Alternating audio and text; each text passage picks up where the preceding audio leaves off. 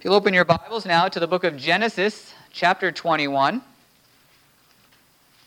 And as you do, I want to read a short passage from Isaiah chapter 60. If you'll just keep looking for Genesis and listen here. It says, Arise, shine, for your light has come, and the glory of the Lord has risen upon you.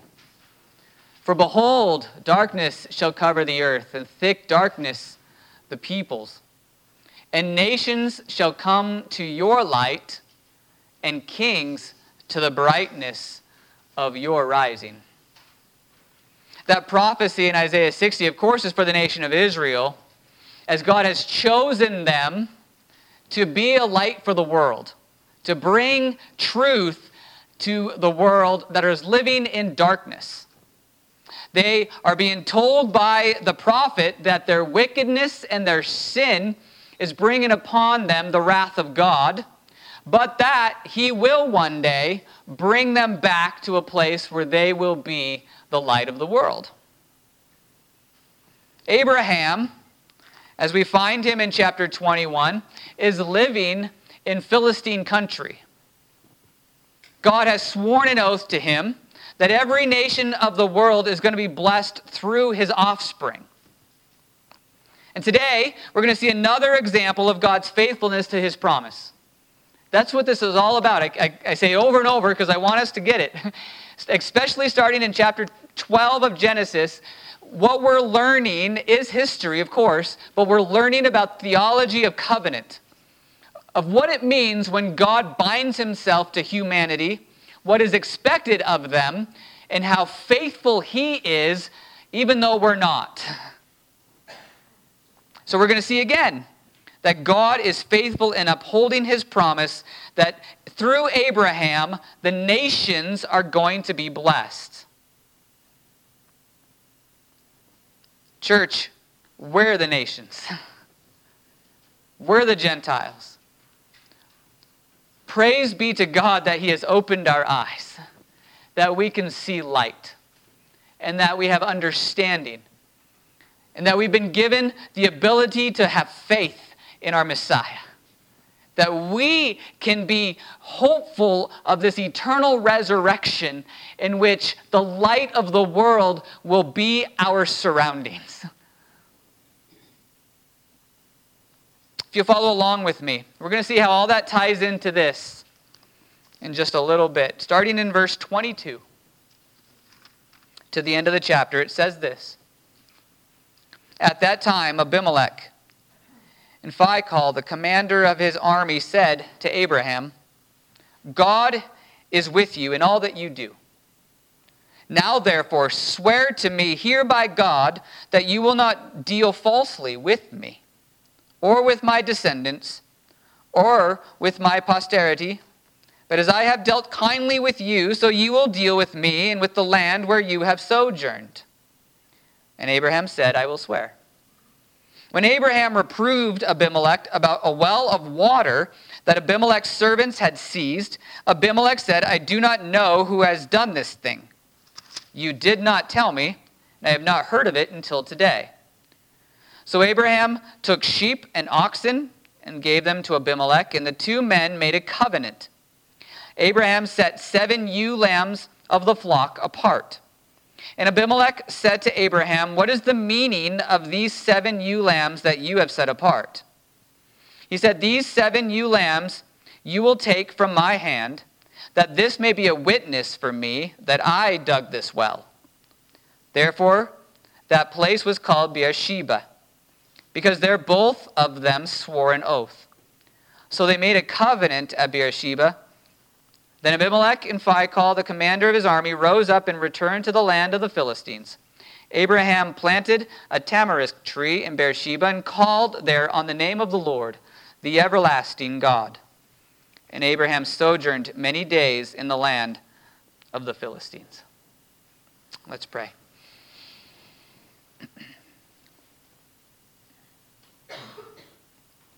Our God, it is by your wisdom and your knowledge that we can read words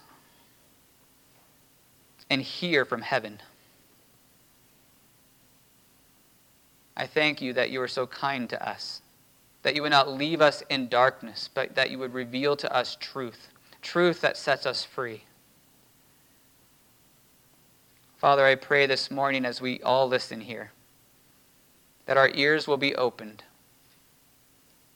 Will you soften our hearts? Will you calm us and give us rest that you've promised? Lord, will you help us not to be distracted? Help us to fully concentrate and look to the Son, the Savior of the world. So, God, will your words come out clearly that all of us may believe and be saved. In Jesus' name, amen. Abraham and Sarah, we read last week, have a baby. Finally, 25 years after the promise, they have a baby. The child of promise is finally here, and we hear uh, from last week that he's weaned now. A great feast has been held for this child. And all of this time, though, they're still sojourners. They're nomadic shepherds. Still, there is not one little plot of land in all of the land that has Abraham's name on it. He's been living in the land of his allies, and we found out last week he's now moved into the land of someone who's not his ally yet this foreign king. The relationship between Abraham and Abimelech have, has been tumultuous, to say the least. If you remember last week, Abraham lied to him, deceived him about his wife. And because of that deception, God's wrath was upon Abimelech's household, and there had to be amends made. But since then, you know that the king has been keeping an eye on Abraham. Abraham's a wealthy man.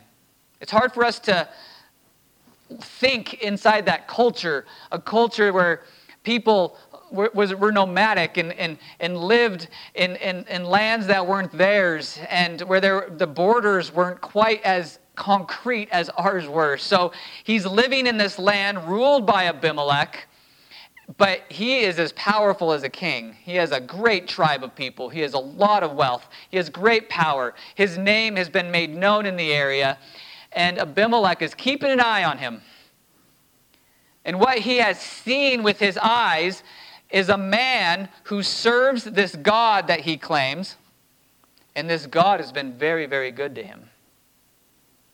He's just celebrated the birth of a child at 100 years old.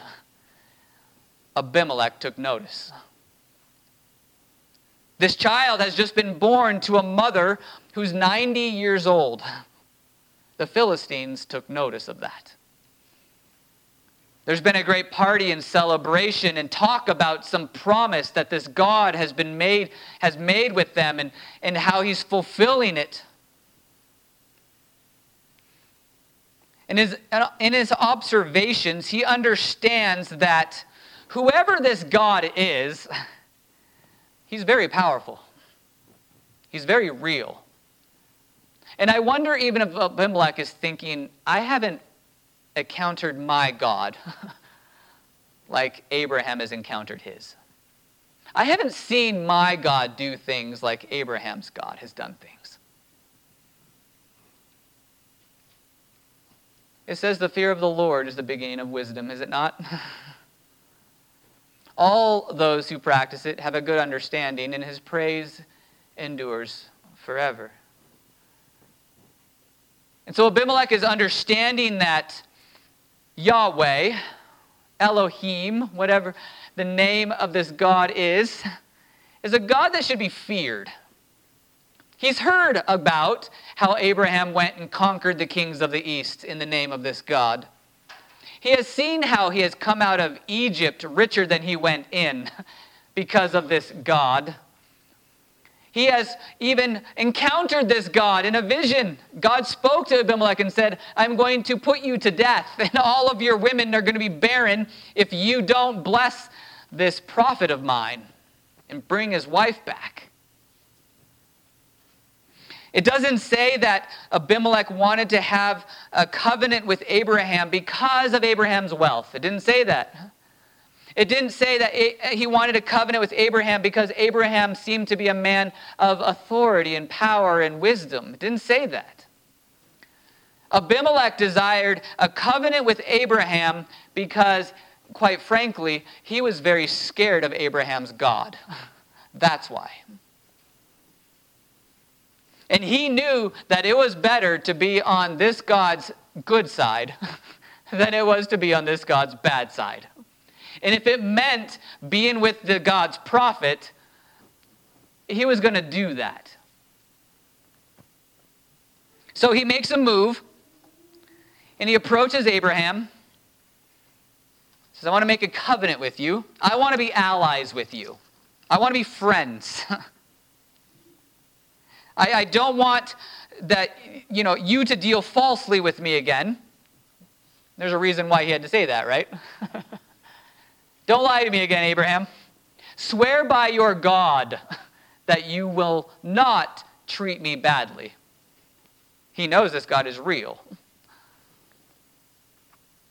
And so they make a covenant together.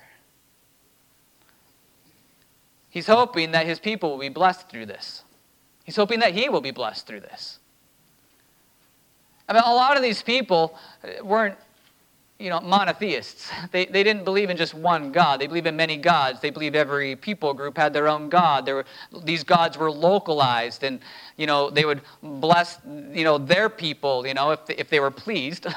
um, and, and so he, he gladly recognized the God of Abraham He says, I want that God on my side, and if it means being in a covenant with his prophet, I'm going to do that. It was an intelligent, wise move on the part of Abimelech. He feared the Lord. Whether it was for the right reasons or not, maybe that's up for debate. But he feared the Lord. This covenant is going to benefit both of them. For Abimelech will be on the right side of God, and Abraham is going to be able to live safely in the land. He's not going to be uh, have any pressure again from the king. He's not going to be threatened by the king.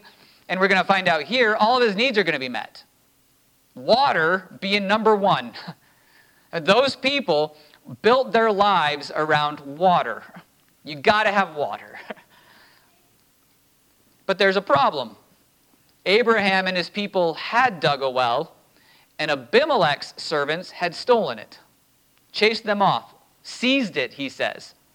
He says, Before we can have a covenant, Abimelech, we need to deal with this issue. I don't have water because your people stole it from me. Now, Abimelech, I don't know if this makes him look like a good king or not. I didn't know anything about it. I, uh, politician, yeah. And it very well may be that he didn't know anything about it, which kind of questions his leadership, doesn't it? But he says, I didn't know anything about this. I'm going to make it right. Okay? But look what's, what's really interesting here is starting in verse 27. All right? Abimelech's the king, Abraham's the foreigner. But Abraham suddenly takes the lead as if he's the one who carries more authority. He presents the animals, he gives the sacrifices. He is the one that suddenly starts taking action. So it says that he took the sheep and the oxen and gave them to Abimelech, and the two men made a covenant together. We've seen this before. Covenants were not a, a rare thing back then. This is like a peace treaty, really. But it, they're, they're now allies. So their friends are my friends. Your wealth is my wealth. You know, if I'm in danger, you come to my rescue. If you're in danger, I come to your rescue. Uh, we're there for one another like brothers. That's really what an ally was. And this really helped both sides, right? So they cut this covenant. That's really what it says. And Abraham in all of those animals sets apart seven lambs. It says, These seven lambs are now going to stand as witnesses that this is my well. Your people can't have it. You can't come and take it from me. Part of our deal is that I get to live here and have the water access. So they call the place Beersheba. Beer means well, Sheba is means seven, meaning seven for the seven lambs, but it's so close. It's like the word for oath. So some people call it the well of oath. Some people call Beersheba the well of seven because of that word. And so they are now at peace. Before God, they make this covenant together. Abimelech is safe from any sort of threat that Abraham might be. He's on the safe side of Abraham's God. And Abraham has land for his people and for his flocks, and he has water. Seems like a good deal for both. And we can finish the chapter and go, well, that was a neat story. what does it mean? What does it mean?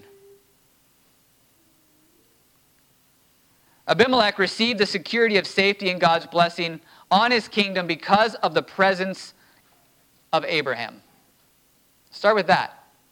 Abimelech receives blessing because Abraham is in his land. Not because there's anything special about Abraham, except that God has chosen him and he has made a covenant with him. So the covenant that God has with Abraham is now overflowing to bless what we would call Gentile nations.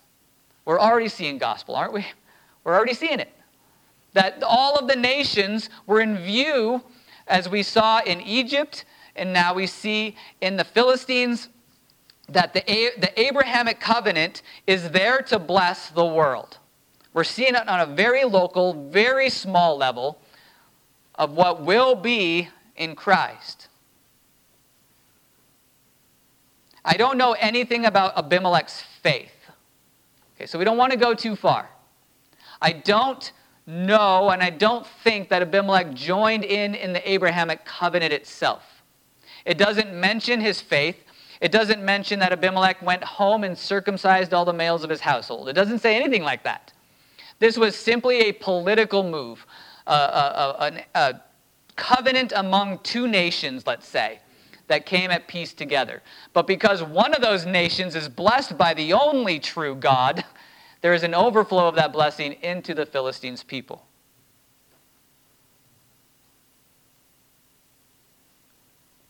The Philistines are now blessed by God.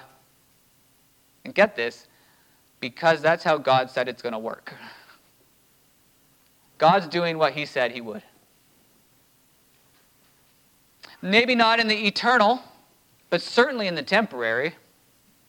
We're going to look at the eternal later.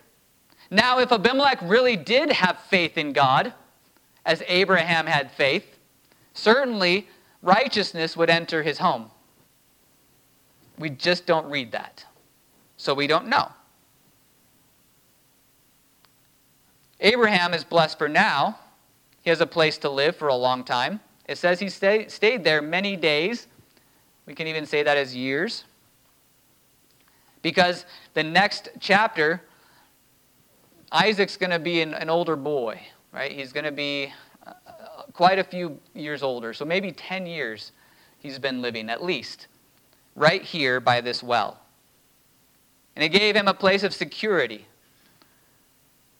a place for his family and for his servants and for his flocks to live securely and with all that they needed. And so, as a reminder of that day, because people are quick to forget things, he plants a tree. He plants a tree in that area as a commemoration. That's what I believe. A, a, commemoration, not in praise to Abimelech, but of course in praise to God, of God's provision and protection. This tree would grow into a tree that would provide great shade for people. And we read about God who's the one that we are secure under, the one whose wings over us like a mother, who is our place of refuge that we run to in danger. He is, as, as he calls him here in verse 33, he is Yahweh, the everlasting God.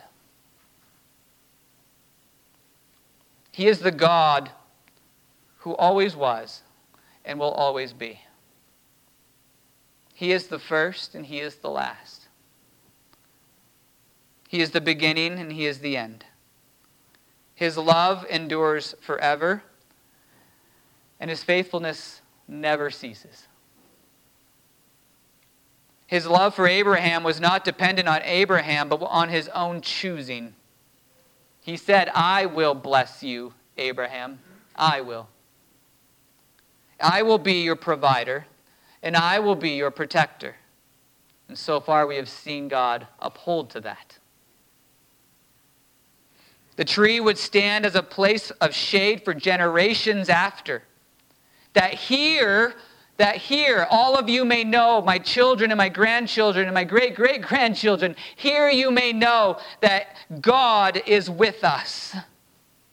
That He is the one who brought us here. That He is the one who kept us here. That He is the one that protected us from enemies. He is the one who provided for us in the wilderness. He's the one, the great I am.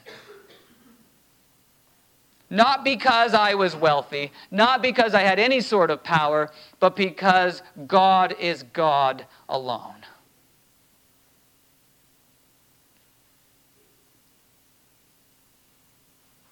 The nation that would come from Abraham was to be God's chosen people, to draw other nations to align with them, not because they were great in themselves, remember, not because they were great, but because through them God had made himself known. The Lord had created Adam and Eve back in Genesis chapter 1 as image bearers, those to represent him on earth, those to rule the earth in God's authority and God's power. But they failed. They fell into darkness. The nation of Israel was called to be the light of the nations, right? That's who they were supposed to be. They were supposed to be the ones to declare truth, to make God known to those who didn't know God. And when they heard that and saw how Israel was different than ever all the other nations, unique on the earth, they were going to rush to Israel and know their God. But what happened? Israel failed. Instead of them influencing the nations, the nations influenced them.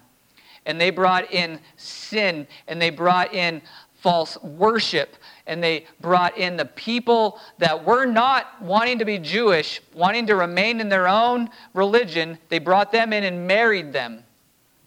And Israel was corrupted. The darkness of the nations invaded them and led them astray. And so Jesus, the eternal Son of God, was born into the nation of Israel, a very broken and wayward nation. He was sent to lead people to the Father in heaven. Listen to how he's introduced to us. So, God is our provider. It says in John chapter 1 In the beginning was the Word, and the Word was with God, and the Word was God. He was in the beginning with God. The Word is Jesus. All things were made through him, and without him was not anything made that was made. In him was life, and the life was the light of men. The light shines in the darkness, and the darkness has not overcome it. And as Jesus began to teach the people, he would make this incredible declaration. Again, Jesus spoke to them, saying, I am the light of the world. Whoever follows me will not walk in darkness, but will have the light of life. The light that had faded and was extinguished in Adam and Eve at their sin.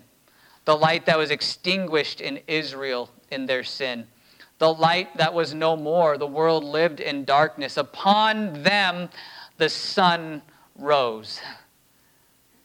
And the Son was born. He became a man for some just to be a teacher, for some he was a blasphemer, but the Father in heaven knew who he was. He said, That is my son with whom I am well pleased. Listen to him. Listen to him. And it was Jesus for whom that would draw people to the God of Abraham. It would be Christ in his righteousness, in his perfect obedience, in his powerful, life changing words that would bring people to the God of Abraham. Where everybody else had failed, it was the God man who stepped into our existence, our life, our, the creation here, and he would speak words of life, and people would look at him and go, I have never heard words like this before. I have never heard someone teach like this before. I have never seen him do the things he had done before. Do you remember uh, the passage Dave read for us this morning? God called Israel to be what? That nation that would open the eyes of the blind and to raise the dead, and they didn't do any of that. And Jesus said, That's my mission.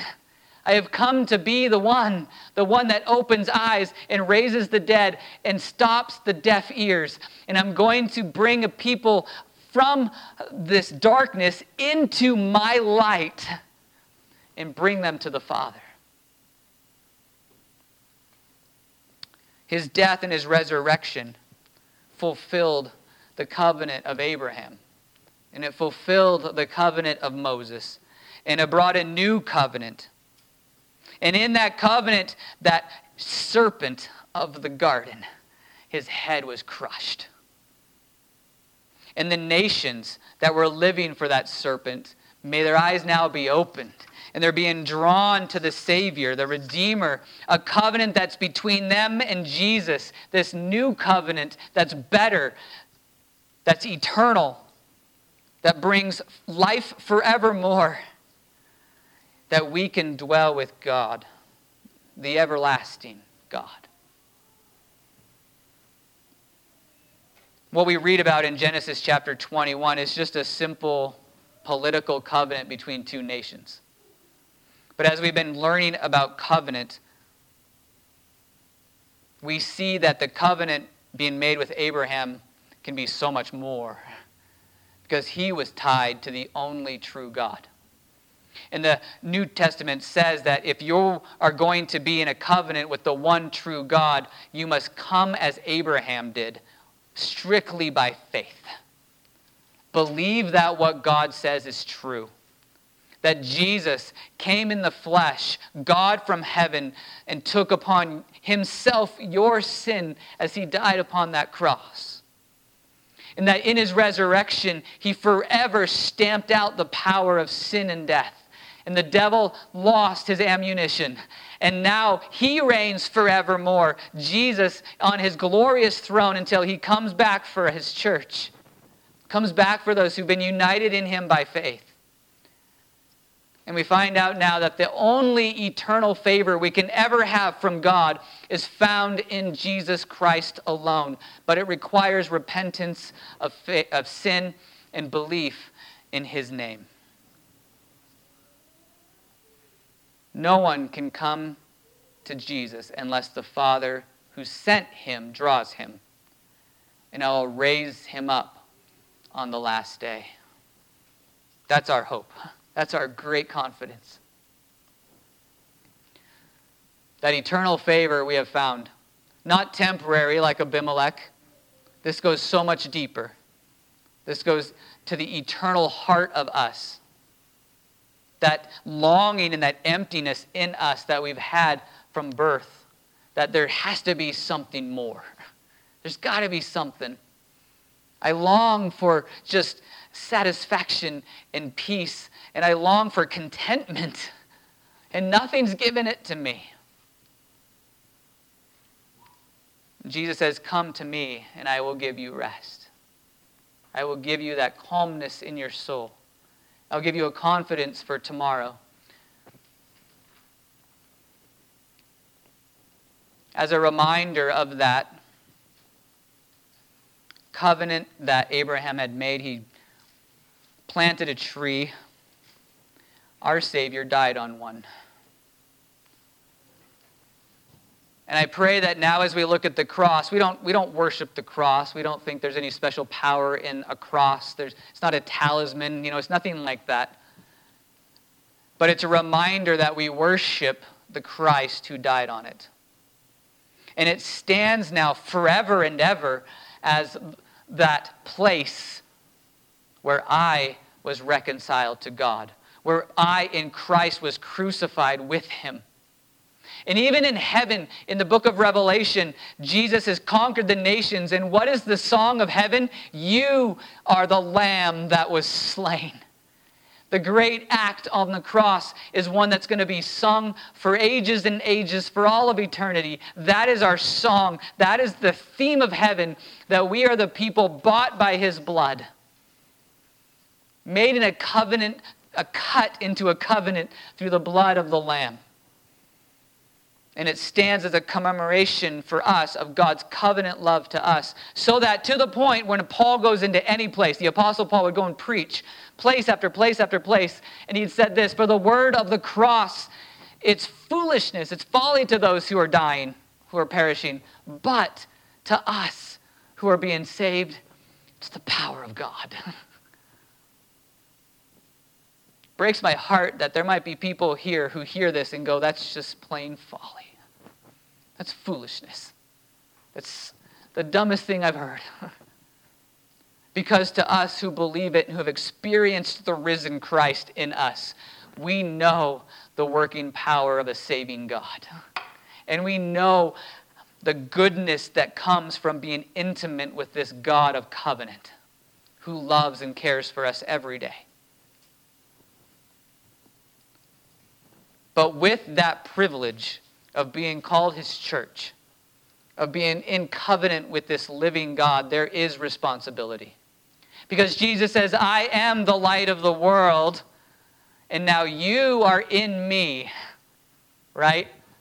So now he says, You are the light for the nations.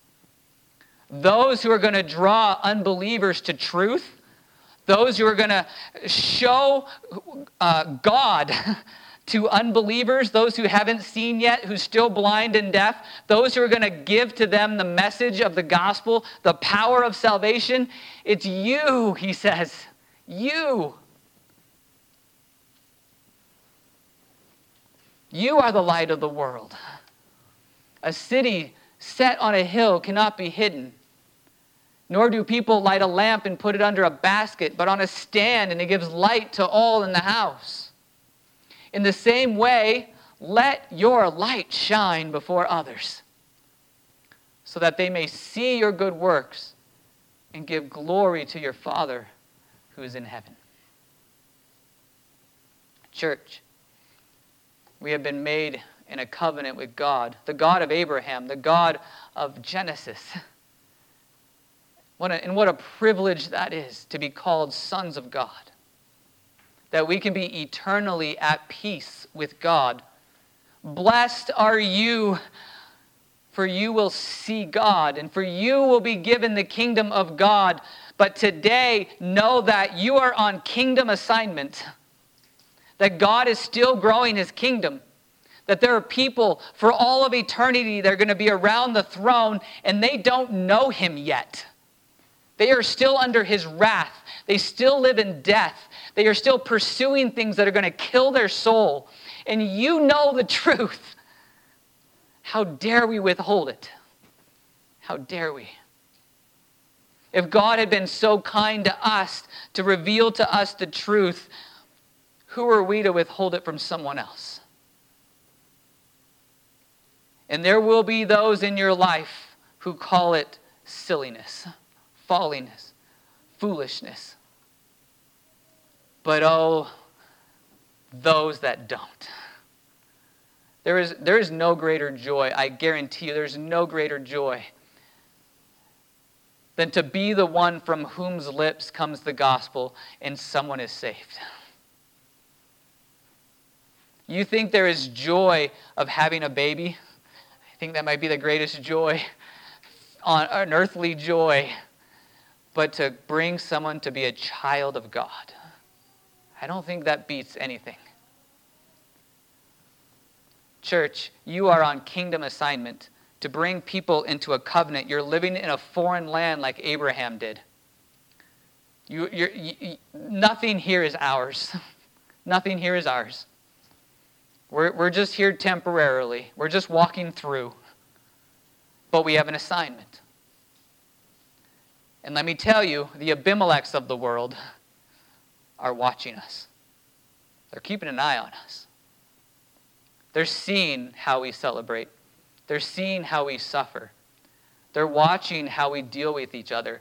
They're dealing with, they're, they're watching us how we deal with conflict. They're watching us on how we submit or not to our boss, or they're watching us, they're watching us. Abimelech saw Abraham and goes, I want to be on that God's side. What does the world say about Mountain View Chapel? Do they want our God? Because if our God doesn't look any different than what they're going after, they're not going to come. But if we are a light to the world, and we show the light by obeying the Lord, even if it looks foolish to the world, there will be some that say, I, I want. And they will come. I want to give you a moment just to bow your head. First thing I want you to do is repent to the Lord for the times that we were to share the gospel and we didn't.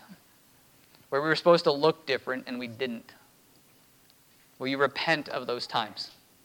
And then ask God to give you this courage and strength not to do that again. That's what we need.